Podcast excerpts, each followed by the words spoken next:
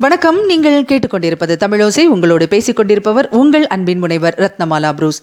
சிவகாமியின் சபதம் என்ற எமது இந்த ஒலி புத்தக முயற்சிக்கு அனைவரும் பாராட்டையும் வாழ்த்துக்களையும் தெரிவித்து வருகிறீர்கள்.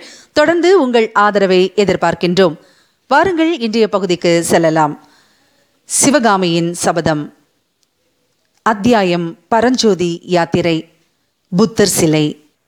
நழுவி தரையில் விழுந்த முத்துமாலையை குமார சக்கரவர்த்தி குனிந்து எடுத்து கொடுத்ததையும் அதை சிவகாமி முகமலர்ச்சியுடன் வாங்கி அணிந்து கொண்டதையும் பார்த்த ஆயனரின் முகம் மீண்டும் பிரகாசம் அடைந்தது.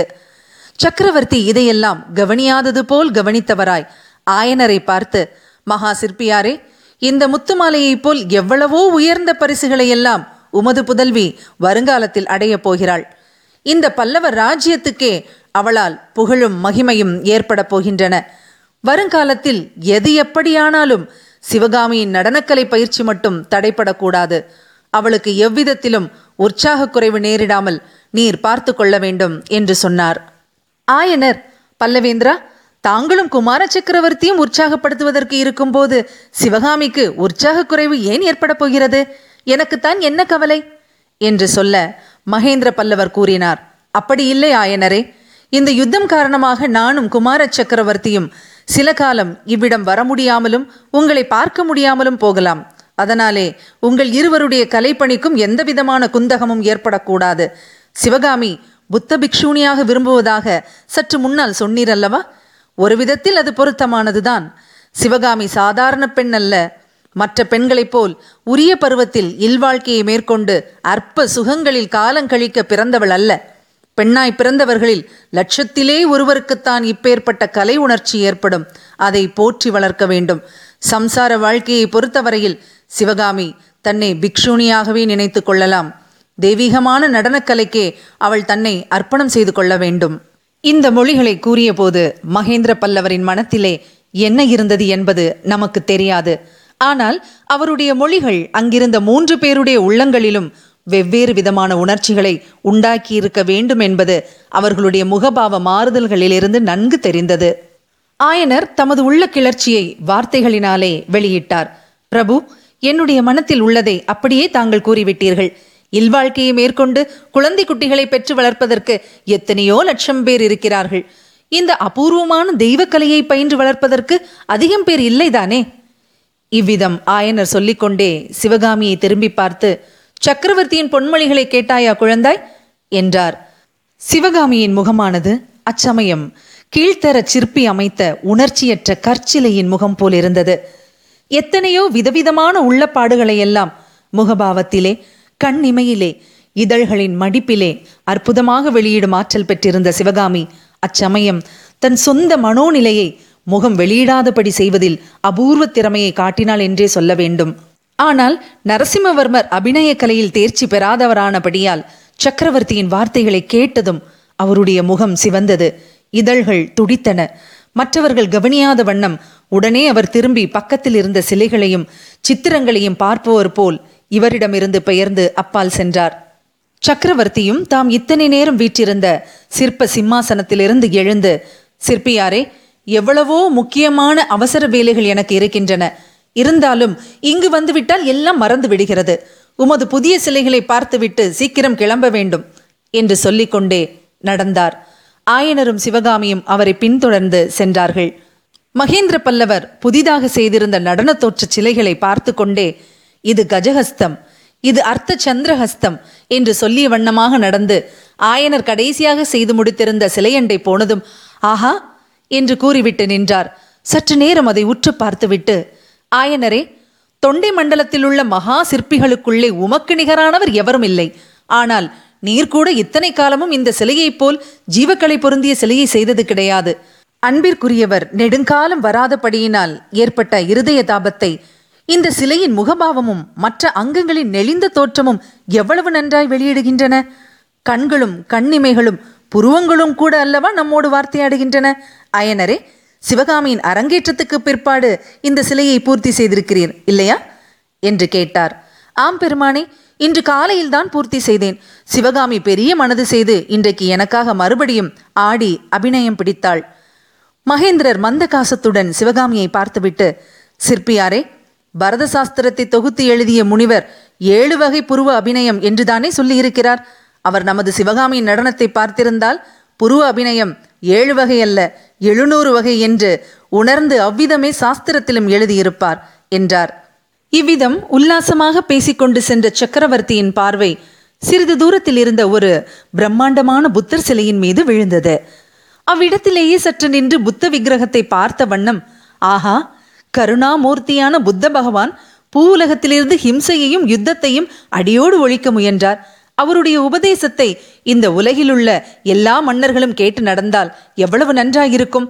அவ்விதம் நடந்த புண்ணிய புருஷர் மௌரிய வம்சத்து அஹிம்சா மூர்த்தியான அரசர் இந்த நாட்டில் தோன்றவில்லை என்றார் மகேந்திரவர்மர். ஆயனர் மௌனமாய் நிற்கவே சக்கரவர்த்தி நல்லது சிற்பியாரே உம்மை ராஜாங்க விரோதியாக பாவித்து நியாயமாக தண்டிக்க வேண்டும் என்று சொன்னபோது ஆயனரின் முகத்தில் பெரும் கலவரம் காணப்பட்டது. சக்கரவர்த்தி அடுத்தாற்போல் கூறிய மொழிகள் அந்த கலவரத்தை ஒருவாறு நீக்கின. ஆமாம் இங்கு வந்துவிட்டு உடனே திரும்ப வேண்டும் என்று எண்ணியிருந்த என்னை இத்தனை நேரம் இங்கே தங்கும்படி வைத்து விட்டீரல்லவா அதனால் எவ்வளவு காரியங்கள் தடைப்பட்டு விட்டன போகட்டும் இந்த தடவை உம்மை மன்னித்து விடுகிறேன் என்று கூறி ஹாசிய நகைப்புடன் மகேந்திரர் வாசலை நோக்கி நடந்தார். மற்றவர்கள் அவரை தொடர்ந்து சென்றார்கள். வீட்டு வாசற்படியை தாண்டியதும் சக்கரவர்த்தி ஆயனரை திரும்பி பார்த்து கூறினார். ஆயனரே உம்முடைய சிற்ப திருக்கோயிலுக்கு மீண்டும் நான் எப்போது வருவேனோ தெரியாது. ஆனால் ஒன்று சொல்லுகிறேன் பூர்வீகமான இந்த பல்லவ சாம்ராஜ்யத்துக்கு ஒரு காலத்தில் அழிவு நேர்ந்தாலும் நேரலாம். பெருமானே ஒரு நாளும் இல்லை அப்படி சொல்ல வேண்டாம் என்று ஆயனர் அலறினார். கேளும் சிற்பியாரே உலகத்தில் இதற்கு முன் எத்தனையோ சாம்ராஜ்யங்கள் இருந்திருக்கின்றன மறைந்திருக்கின்றன. ஹஸ்தினாபுரம் என்ன பாடலிபுத்திரம் என்ன உஜ்ஜயினி என்ன இவையெல்லாம் இப்போது இருந்த இடம் தெரியவில்லை. அதுபோல் இந்த பல்லவ சாம்ராஜ்யத்துக்கும் ஒரு நாள் முடிவு ஏற்படலாம். ஆனால் உம்முடைய கலா சாம்ராஜ்யத்துக்கு ஒரு காலத்திலும் அழிவு கிடையாது. தெய்வ தமிழ்மொழியும் தமிழகமும் உள்ள வரையில் உம்முடைய சிற்ப சாம்ராஜ்யமும் நிலை பெற்றிருக்கும். அப்போது ஆயனர் உணர்ச்சி ததும்பிய குரலில் பிரபு என்னை போல் ஆயிரம் சிற்பிகள் தோன்றுவார்கள் மறைவார்கள். எங்களுடைய பெயர்களும் மறைந்தொழிந்து போகும். ஆனால் இந்த நாட்டில் சிற்ப சித்திர கலைகள் உள்ளவரைக்கும் தங்களுடைய திருப்பெயரும் குமார சக்கரவர்த்தியின் பெயரும் சிரஞ்சீவியாக நிலைத்து நிற்கும் என்றார். அந்த மகா சிற்பியின் வாக்கு எவ்வளவு உண்மையான வாக்கு? மாமல்லபுரத்தை ஒரு சொப்பன உலகமாக செய்த தமிழ்நாட்டு மகா சிற்பிகளின் பெயர்கள் உண்மையில் மறைந்து போய்விட்டன. ஆனால் மகேந்திர பல்லவர் நரசிம்ம பல்லவரின் பெயர்கள் சரித்திரத்தில் இடம்பெற்று இன்றைக்கும் சிரஞ்சீவி பெயர்களாய் விளங்குகின்றன அல்லவா? சக்கரவர்த்தியும் அவருடைய குமாரரும் தத்தம் குதிரை மீது ஏறிக்கொண்டார்கள் மகேந்திரர் குதிரை மேல் இருந்தபடியே ஆயனரை மறுபடியும் நோக்கி பார்த்தீரா வெகு முக்கியமான விஷயத்தை மறந்துவிட்டேன். நான் வடக்கே கிளம்புவதற்கு முன்னால் மாமல்லபுரத்தில் நடக்க வேண்டிய வேலைகளை பற்றி ஆலோசித்து முடிவு செய்ய வேண்டும். நாளை பிற்பகல் நீர் துறைமுகத்துக்கு வர வேண்டும் என்றார். ஆக்ஞை பிரபு வந்து சேருகிறேன் என்றார் ஆயனர். போகும் குதிரைகளை பார்த்து கொண்டு ஆயனரும் சிவகாமியும் வீட்டு வாசலில் நின்றார்கள். மகேந்திர பல்லவர் ஆயனர் வீட்டு வாசலுக்கு வந்ததிலிருந்து அவர் திரும்பி குதிரை மெய்தேறிய வரையில் அவரும் ஆயனரும் சம்பாஷணை நடத்தினார்களே தவிர குமார நரசிம்மராவது சிவகாமியாவது வாய் திறந்து ஒரு வார்த்தை கூட பேசவில்லை. ஆனால் அவர்கள் தங்களுக்குள்ளே கண்களின் மூலமாக சந்தர்ப்பம் கிடைத்த போதெல்லாம் பேசிக்கொள்ளவில்லை என்று நாம் சத்தியம் செய்து சொல்ல முடியாது. கடைசியாக சிவகாமியிடம் விடைபெற்றுக் கொள்வதற்கும் குமார சக்கரவர்த்தி அந்த கண்களின் பாஷையையே கையாண்டார். நரசிம்மரின் குதிரை சிறிது தூரம் சென்றதும் அவர் தமது தலையை மட்டும் திருப்பி சிவகாமி ஆவல் ததும்ப பார்த்து கொண்டு நிற்பதை கவனித்தார். உடனே தம் கையில் இருந்த வேலினை உயர தூக்கி பிடித்து புன்னகை புரிந்தார். மறுகணத்தில் முகத்தை திருப்பிக் கொண்டு குதிரையை தட்டிவிட்டார். குமார சக்கரவர்த்தியின் சமிக்ஞையை சிவகாமி அறிந்து கொண்டாள். அவளுடைய கண்களும் கண்ணிமைகளும் புருவங்களும் கலீர் என்று சிரித்தன. குதிரைகள் காட்டுக்குள் மறையும் வரைக்கும் சிவகாமி இமை குட்டாமல் பார்த்து கொண்டிருந்தாள். குதிரைகள் மறைந்து சிறிது நேரத்துக்கு பிறகுதான் அவள் திரும்பி வீட்டுக்குள் செல்ல எத்தனித்தாள். நரசிம்மர் வேலை தூக்கி பிடித்து சமிக்ஞை செய்ததை நினைத்து உவகை கொண்ட சிவகாமிக்கு இன்னொரு விஷயம் ஞாபகம் வந்தது. அந்த வேலுக்கு உடையவனான இளைஞன் எங்கே? நரசிம்மர் பலமுறை இந்த கேள்வியை கண்களின் மூலமாகவே கேட்டதையும் தான் மறுமொழி சொல்ல முடியாமல் விழித்ததையும் நினைத்தபோது சிவகாமிக்கு சிரிப்பு பொங்கிக் கொண்டு வந்தது. தனக்கு முன்னால் வீட்டுக்குள் போய்விட்ட ஆயனரிடம் அந்த வாலிபனை பற்றி கேட்க வேண்டும் என்னும் எண்ணத்துடன் அவள் உள்ளே புகுந்தபோது புத்தர் சிலைக்கு அருகாமையில் ஆயனர் செல்வதையும் அந்த சிலைக்கு பின்னால் இருந்து புத்த பிக்ஷுவும் அவருடன் வந்த இளைஞனும் திடீரென்று எழுந்து நிற்பதையும் கண்டாள். அப்போது சிவகாமிக்கு ஏற்பட்ட வியப்பையும் திகைப்பையும் சொல்ல இயலாது. இனி கேட்கலாம் அடுத்த பகுதி. அஜந்தாவின் ரகசியம். சற்று நாம் பின்னால் சென்று சிவகாமி மனசோர்வுடன் மான்குட்டியை அழைத்து கொண்டு தாமரை குளத்தை நோக்கி போன பிறகு ஆயனர் வீட்டில் என்ன நடந்தது என்பதை கொஞ்சம் கவனிக்க வேண்டும். தம் அருமை மகளை பற்றி புத்த பிக்ஷு சிறிது விரசமாக பேசியது ஆயனருக்கு பிடிக்கவில்லை. எனவே பிக்ஷுவிடம் அவர் பேசுவதை நிறுத்திவிட்டு பரஞ்சோதியை பார்த்து தம்பி உனக்கு என்னால் ஆக வேண்டிய உதவி ஏதாவது இருந்தால் சொல்லு என்றார். நாவுக்கரசர் மடத்தில் சேர்ந்து கல்வி பயிலும் நோக்கத்துடன் காஞ்சிக்கு வந்தேன் ஐயா. சிற்பக்கலையை கற்றுக்கொள்ளும் விருப்பமும் இருக்கிறது. தங்களைக் கண்டு தங்கள் கட்டளைப்படி நடந்து கொள்ள வேண்டும் என்று மாமா எனக்கு சொல்லி அனுப்பினார். ஓலையில் எல்லாம் விவரமாக எழுதியிருந்தார் என்றான் பரஞ்சோதி. ஓலை எண்ணத்துக்கு தம்பி என் அருமை சிநேகிதருக்காக நான் எதுவும் செய்ய கடமைப்பட்டிருக்கிறேன். நாவுக்கரசர் பெருமான் தற்சமயம் காஞ்சியில் இல்லை. ஸ்தல யாத்திரை சென்றிருக்கிறார். அதனால் என்ன? நானே நேரில் உன்னை அழைத்து போய் அந்த சிவனேசரின் மடத்தில் சேர்த்து விட்டு வருகிறேன். உன்னை சக்கரவர்த்தியிடமும் அழைத்து போக வேண்டும். வீரச் செயல் புரிந்து எங்களை காத்த உன்னை பார்த்தால் சக்கரவர்த்தி பெரிதும் சந்தோஷப்படுவார். அது மட்டும் வேண்டாம் ஆயனரே. இந்த இளைஞனிடம் உமக்கு அபிமானம் இருந்தால் என்று புத்த பிக்ஷு குறுக்கிட்டார். ஏன் அடிகளே? என்று ஆயனர் வியப்புடன் கேட்டார். காஞ்சி சக்கரவர்த்தியின் காராகிருகத்திலிருந்து தப்பி வந்தவர்களுக்கு என்ன தண்டனை என்று உங்களுக்கு தெரியாதா? ஏன் தெரியாது? மரண தண்டனைதான். இந்த கேள்வி எதற்காக கேட்கிறீர்கள் என்றுதான் தெரியவில்லை. இவன் சக்கரவர்த்தியிடம் சென்றால் அந்த தண்டனைக்கு உள்ளாகும்படி நேரிடும். சிவசிவா இதென்ன சொல்லுகிறீர்கள்? இவன் காராகிருகத்தில் இருந்தானா? எப்போது? எதற்காக? உங்களை இவன் தப்புவித்த அன்றிரவு நகரில் திக்கு திசை தெரியாமல் அலைந்து கொண்டிருந்தான். இவனை ஒற்றன் என்பதாக சந்தேகித்து நகர்காவலர்கள் சிறையில் அடைத்து விட்டார்கள் அடடா அப்புறம்? அன்றிரவு இவன் சிறையில் இருந்து தப்பி விட்டான். என்ன என்ன எப்படி தப்பினான்? கூரை வழியாக வெளியே வந்து விட்டான். ஆயனர் அதிசயத்துடன் பரஞ்சோதியை பார்த்த வண்ணம் ஆஹா என் சிநேகிதருடைய மருமகன் லேசுப்பட்டவன் இல்லை போலிருக்கிறது. பெரிய கைக்காரனாயிருக்கிறானே அதனால் பாதகமில்லை. அடிகளே இவனை நானே சக்கரவர்த்தியிடம் அழைத்துச் சென்று இவனை மன்னிக்கும்படி கேட்டுக்கொள்கிறேன். இவன் எங்களை பெரும் விபத்திலிருந்து காப்பாற்றியவன் என்று அறிந்தால் சக்கரவர்த்தி கட்டாயம் மன்னிப்பார் என்றார். உங்களுக்காக மன்னித்து விடுவார். உண்மைதான். ஆனால் இவன் உடனே போர்க்களம் போகும்படி நேரிடும். பல்லவ ராஜ்யத்தில் எங்கே பார்த்தாலும் படை திரட்டுகிறார்கள் என்று தெரியுமோ இல்லையோ? இதை கேட்ட ஆயனர் மௌனமாக யோசிக்கலானார். அதை பார்த்த பிக்ஷு மேலும் கூறினார் ஒரு தாய்க்கு ஒரு பிள்ளையான இவனுக்கு போர்க்களத்தில் ஏதாவது நேர்ந்துவிட்டால் பாவம் இவன் தாயார் உம்மை சபிப்பாள். அது மட்டுமல்ல தர்மசேனரின் தமக்கையைப் போல் இன்னொரு பெண் கன்னிகையாக காலங்கழிக்க நேரிடும். ஆயனருக்கு சுருக்கென்றது. புத்த பிக்ஷு தம் மகளைத்தான் அவ்விதம் குறிப்பிடுகிறார் என்று அவர் எண்ணினார். ஒருவேளை அவருடைய கூற்றில் ஏதேனும் உண்மை இருக்குமோ? சிவகாமி மூன்று நாளாய் ஒரு விதமாக இருப்பதற்கு காரணம் இந்த வாலிபன் மேல் அவளுடைய மனம் சென்றதாக இருக்கலாமோ? அப்படி இருந்தால் ஒரு விதத்தில் நல்லதுதானே? சிவகாமியை எப்படி மனம் செய்து கொடுக்கத்தான் வேண்டுமென்றால் தம் அருமை சிநேகிதரின் மருமகனுக்கு கொடுத்து அவனை தம் சீடனாக்கிக் கொள்ளுதல் நல்லதல்லவா? இவ்வாறெல்லாம் சில வினாடி நேரத்துக்குள் எண்ணியவராய் ஆயனர் பரஞ்சோதியை சற்று கவனமாக உற்று பார்த்தார். அவருடைய எண்ணப்போக்கை அப்படியே தெரிந்து கொண்ட புத்த பிக்ஷு இல்லை ஆயனரே நீங்கள் நினைப்பது போல் நடப்பதற்கில்லை. அவனுடைய மாமன் மகள் இவனுக்கென்று பிறந்து வளர்ந்து திருவெண்காட்டில் காத்து கொண்டிருக்கிறாள் என்றார். இதை கேட்ட ஆயனர் புத்த பிக்ஷுவை உமக்கு என் எண்ணம் எப்படி தெரிந்தது? என்று கேட்கும் பாவனையில் ஒரு தடவை பார்த்துவிட்டு மீண்டும் பரஞ்சோதியை நோக்கி அப்படியா தம்பி என் சிநேகிதரின் பெண்ணை கட்டிக்கொள்ளப் போகிறாயா? என்று கேட்டார். பரஞ்சோதி சிறிது நாணத்துடன் ஆமையா என்றான். புத்த சந்நியாசி மேலும் சொன்னார் நாவுக்கரசர் மடத்தில் தற்போது இவனை சேர்ப்பதும் நல்லதில்லை. காஞ்சி கோட்டையை முற்றுகைக்கு ஆயத்தம் செய்து வருகிறார்கள். நாவுக்கரசர் இப்போதைக்கு மடத்துக்கு திரும்பி வரமாட்டார். அவரை சோழ நாட்டுக்கு ஸ்தல யாத்திரை போகும்படியாக சக்கரவர்த்தியை சொல்லி அனுப்பிவிட்டாராம். அடிகளே தங்களுக்கு எத்தனையோ விஷயங்கள் தெரிந்திருக்கின்றன. எனக்கு ஒன்றுமே தெரியவில்லையே என்று ஆயனர் அடங்காத ஆச்சரியத்துடன் கூறினார்.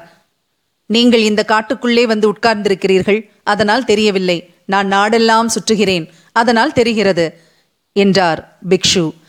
ஆயனர் சிறிது யோசனை செய்து தம்பி இங்கேதான் இப்படியெல்லாம் குழப்பமாயிருக்கிறதே உன் விருப்பம் என்ன? என்று கேட்டார்.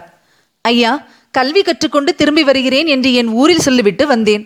ஏதாவது ஒரு கலை பயிலாமல் திரும்பி போக எனக்கு விருப்பமில்லை. தங்களிடம் கல்வியும் சிற்பமும் பயில விரும்புகிறேன். கருணை கூர்ந்து என்னை தங்களுடைய சீடனாக அங்கீகரிக்க வேண்டும் என்றான். பரஞ்சோதியின் பணிவான பேச்சைக் கேட்டு ஆயனர் பூரித்தவராய் அப்படியே ஆகட்டும். நீ இங்கேயே இருந்து என்னிடம் சிற்பக்கலை கற்றுக்கொள் என்றார். ஆச்சாரிய தட்சிணை விஷயம் என்ன? அதை முன்னாலேயே வாங்கிக் கொள்ள வேண்டும் ஆயனரே என்று பிக்ஷு கூறியதும் அவர் பரிகாசமாக சொல்வதாய் எண்ணி ஆயனர் நகைத்தார். நான் வேடிக்கை பேசவில்லை. உண்மையாகத்தான் சொல்லுகிறேன். பரஞ்சோதி உங்களுக்கு அளிக்க வேண்டிய குரு தட்சிணை அஜந்தா சித்திர ரகசியம்தான். என்று பிக்ஷு கூறினாரோ இல்லையோ? ஆயனரின் முகத்தில் ஏற்பட்ட ஆவலையும் பரபரப்பையும் பார்க்க வேண்டுமே. அந்த க்ஷணத்தில் அவர் புதிய மனிதராக மாறிவிட்டதாக தோன்றியது. அடிகளே முன்னமே அதை பற்றி கேட்டேன். தாங்கள் சொல்லவில்லை. ஆனால் இந்த பிள்ளைக்கும் அஜந்தா சித்திர ரகசியத்துக்கும் என்ன சம்பந்தம்? இவனால் என்ன செய்ய முடியும்? என்று ஆயனர் கேட்டார். நாகார்ஜுன மலையிலுள்ள புத்த சங்கிராமத்துக்கு அந்த ரகசியம் வந்திருக்கிறது. அவ்விடத்துக்கு யாரையாவது அனுப்பி வாங்கி வர சொல்ல வேண்டும். உம்முடைய புதிய சீடனைப் போல் அந்த காரியத்துக்கு தகுதியான ஆளை காண முடியாது. நாகார்ஜுன மலையா? கிருஷ்ணா நதிக்கரையில் அல்லவா இருக்கிறது? வழியில் எவ்வளவோ அபாயங்கள் ஏற்படுமே. அபாயங்களை எல்லாம் கடந்து போய் வரக்கூடிய வீரனாகையால் தான் பரஞ்சோதியை சொன்னேன். இந்த பிள்ளை யானை மேல் வேலை எறிந்த விதத்தைத்தான் கண்ணால் பார்த்தீரே. ஆனாலும் வெகு தூரம் இருக்கிறதே இவனால் கால்நடையாக போய்விட்டு வர முடியுமா? முடியாது. நல்ல குதிரை ஒன்று இவனுக்கு வாங்கித் தர வேண்டும். குதிரை மட்டும் இருந்தால் ஒரு மாத காலத்தில் காரியத்தை சாதித்துக் கொண்டு திரும்பி விடலாம். ஆயனர் மிக்க அவளுடன் பரஞ்சோதியை பார்த்து தம்பி உன்னால் முடியுமா? போய் வருகிறாயா? என்று கேட்டார். பரஞ்சோதி பறக்க விழித்த வண்ணமாய் ஆகட்டும் ஐயா தங்கள் கட்டளை எதுவானாலும் நிறைவேற்ற காத்திருக்கிறேன். ஆனால் எங்கே போக வேண்டும்? எதற்காக என்பது ஒன்றும் எனக்கு தெரியவில்லையே. என்றான். உண்மைதான் இவனுக்கு விவரம் தெரியாதல்லவா? தாங்களே சொல்லுங்கள் சுவாமி. இவ்விதம் ஆயனர் கூற புத்த சந்நியாசி பரஞ்சோதியை பார்த்து சொன்னார். கேளப்பனே வடக்கே வெகு தூரத்தில் கோதாவரி நதிக்கும் அப்பால் அஜந்தா என்ற மலை இருக்கிறது. வெகு காலத்துக்கு முன்னால் அந்த மலையை குடைந்து புத்த சைத்தியங்களை அமைத்திருக்கிறார்கள். அந்த சைத்தியங்களில் புத்த பகவானுடைய வாழ்க்கையையும் அவருடைய பூர்வ அவதாரங்களின் மகிமையையும் விளக்கும் அற்புதமான சித்திரங்கள் வரையப்பட்டிருக்கின்றன. ஐநூறு வருஷத்துக்கு முன்னால் வரைந்த அந்த ஓவியங்கள் இன்றைக்கும் வர்ணமழியாமல் புதிதாய் எழுதினவை போலவே இருக்கின்றன. அந்த அற்புத சித்திரங்களை எழுதிய சித்திரக்கலை மேதாவிகளின் சந்ததிகள் இன்னமும் அங்கே இருக்கிறார்கள். அவர்கள் அஜந்தா குகையில் பழைய சித்திரங்களுக்கு பக்கத்தில் புதிய சித்திரங்களை வரைந்து வருகிறார்கள். ஆயிரம் வருஷம் ஆனாலும் அழியாமல் இருக்கக்கூடிய வர்ணச் சேர்க்கையின் ரகசியம் அவர்களுக்கு தெரியும். அந்த ரகசியத்தை அறிந்து தமக்கு சொல்ல வேண்டும் என்று ஆயனர் என்னை வெகுநாளாக கேட்டுக்கொண்டிருக்கிறார். நானும் முயற்சி செய்து வந்தேன். அந்த ரகசிய முறையை அறிந்த அஜந்தா சித்திரக்காரர் ஒருவரை எனக்கு தெரியும். நாகார்ஜுன மலையிலுள்ள புத்த சங்கிராமத்தில் இப்போது அவர் இருப்பதாக தகவல் கிடைத்திருக்கிறது. நீ போனாயானால் அந்த ரகசியத்தை அவரிடம் அறிந்து கொண்டு வரலாம். பிக்ஷு இவ்விதம் சொல்லி நிறுத்தியதும் ஆயனர் தம்பி நீ போய் வருகிறாயா? போய் அந்த ரகசியத்தை கொண்டு வந்தாயானால் என் வாழ்க்கை மனோரதங்களில் ஒன்றை நிறைவேற்றியவனாவாய். ஆனால் உன்னை நான் வற்புறுத்தவில்லை என்றார். பிக்ஷுவும் ஆயனரும் பேசி வந்தபோது பரஞ்சோதியின் உள்ளத்தில் விதவிதமான கிளர்ச்சிகள் உண்டாகி மறைந்து வந்தன. அவை பெரும்பாலும் குதூகல கிளர்ச்சிகளாகத்தான் இருந்திருக்கும் என்று நாம் சொல்ல வேண்டியதில்லை. நல்ல ஜாதி குதிரை மேல் ஏறி நெடுந்தூரம் பிரயாணம் செய்வது என்ற எண்ணமே அவனுக்கு உற்சாகத்தை உண்டாக்கிற்று. அதோடு இவ்வளவு முக்கியமான ஒரு காரியத்துக்காக ஆயன மகா சிற்பியினால் ஏவப்பட்டு யாத்திரை போகிறதென்பது அவனுக்கு மிக்க பெருமை உணர்ச்சியையும் அளித்தது. எழுத்தாணியால் ஏட்டில் எழுதி கொண்டு உட்கார்ந்திருப்பதை காட்டிலும் இம்மாதிரி காரியம்தான் அவனுடைய இயல்புக்கு ஒத்தது என்பதை நாம் அறிவோம் அல்லவா? ஐயா தங்களுடைய விருப்பம் எதுவோ அதன்படி நடந்து கொள்ளுமாறு என் மாமா சொல்லியிருக்கிறார்கள். தாங்கள் போக சொல்லி கட்டளையிட்டால் அப்படியே போய் வருகிறேன் என்றான். அப்போது நாகநந்தி அடிகள் தாமதிக்க நேரமில்லை ஆயனரே வாதாபி படைகள் காஞ்சிக்குள் வருவதற்குள் இவன் போய் வந்தால் நல்லது. குதிரைக்கு என்ன ஏற்பாடு? என்று கேட்டார். அது ஒன்றும் கஷ்டமில்லை. சக்கரவர்த்தியிடம் விண்ணப்பித்து குதிரை வாங்குகிறேன். அஜந்தா வர்ண சேர்க்கை ரகசியத்தை அறிந்து கொள்வதில் எனக்கு எவ்வளவு ஆசையோ அவ்வளவு ஆசை மகேந்திர சக்கரவர்த்திக்கும் உண்டு. அப்படியானால் சக்கரவர்த்தியிடம் பிரயாண அனுமதி லட்சணையையும் வாங்கிவிடுங்கள். யுத்த சமயமானதால் பரஞ்சோதி போகும் வழியில் ஏதாவது இடையூறு ஏற்படலாம். உண்மைதான் லட்சினையும் வாங்கிவிடுகிறேன். இதில் என்னை பற்றி பிரஸ்தாபிக்கவே வேண்டாம். பௌத்த சமயிகள் விஷயத்தில் சக்கரவர்த்தியின் மனோபாவம்தான் உங்களுக்கு தெரியுமே. புத்த பிக்ஷு இவ்விதம் சொல்லிக் கொண்டிருக்கும் போது தூரத்தில் பேரிகை முழக்கமும் சங்கநாதமும் கேட்டன. அடிகளே கும்பிட போன தெய்வம் குறுக்கே வருகிறது. இதோ மகேந்திர சக்கரவர்த்தியே வருகிறார் என்று குதூகலத்துடன் கூறினார் ஆயனர். நாகநந்தி அடிகளின் கடுகடுப்பான முகத்தில் புன்னகை தோன்றியது. அவர் சிறிது யோசித்த வண்ணமாய் அங்குமிங்கும் பார்த்தார். பிறகு ஒரு முடிவுக்கு வந்தவரைப் போல் ஆயனரே நல்ல சகுனந்தான். இந்த சமயத்தில் இவ்விடம் சக்கரவர்த்தியை விஜயம் செய்வதானது நமது காரியம் ஜெயமாகப் போகிறதென்பதற்கு அறிகுறி. ஆனால் நானும் பரஞ்சோதியும் தான் இச்சமயம் பூஜை வேளையில் கரடிகளாக இருக்கிறோம். எங்களை சக்கரவர்த்தி பார்த்துவிட்டால் எல்லா காரியமும் கெட்டுவிடும். சக்கரவர்த்தி வந்துவிட்டு போகும் வரையில் நாங்கள் புத்த பகவானை சரணடைகிறோம். புத்த பகவானுடைய சிலையை எப்போதும் பெரிதாக செய்ய வேண்டுமென்று ஏற்படுத்திய மகாபுருஷர் நாகார்ஜுன் பிக்ஷுவின் தீர்க்க திருஷ்டியை என்னவென்று புகழ்வது? என்றார். ஆயனர் தயங்கி ஒருவேளை தெரிந்துவிட்டால் என்று சொல்லிக் கொண்டிருக்கும் போது பிக்ஷு பரஞ்சோதியின் கையை பிடித்து அழைத்துச் சென்று புத்தர் சிலையின் பின்னால் மறைந்து கொண்டார். இதற்குள் குதிரைகளின் காலடி சத்தம் நெருங்கிவிடவே ஆயனருக்கு யோசிப்பதற்கே நேரமில்லாமல் போயிற்று. ஜாகிரதை அடிகளே என்று சொல்லிவிட்டு சக்கரவர்த்தியை வரவேற்பதற்காக விரைந்து வாசற் பக்கம் சென்றார். சக்கரவர்த்தியும் குமாரரும் விடைபெற்று சென்ற பிறகு வீட்டுக்குள் நுழைந்த சிவகாமிக்கு புத்தர் சிலைக்கு பின்னால் இருந்து நாகநந்தியும் பரஞ்சோதியும் கிளம்பியது மிக்க வியப்பை அளித்தது என்று சொன்னோம் அல்லவா?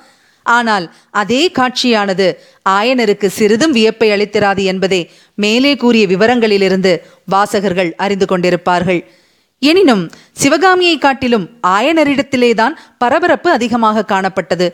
அடிகளே நல்ல வேளையாய் போயிற்று. எப்பேற்பட்ட அபாயத்திலிருந்து தப்பினோம்? என்றார் ஆயனர். புத்த பகவானை சரணமாக அடைந்தவர்களுக்கு அபாயமே கிடையாது. இருக்கட்டும். அஸ்வமேத யாகத்தில் குதிரையை மறந்து போன கதையாக நீரும் சக்கரவர்த்தியிடம் குதிரை கேட்க மறந்துவிட்டீர் அல்லவா என்றார் புத்த பிக்ஷு. மறக்கவில்லை அடிகளே இந்த இடத்துக்கு வந்ததும் சக்கரவர்த்தி கூறிய வார்த்தை என்னை கதிகலங்க செய்துவிட்டது. அப்புறம் குதிரையை பற்றி கேட்க எனக்கு நான் எழவில்லை.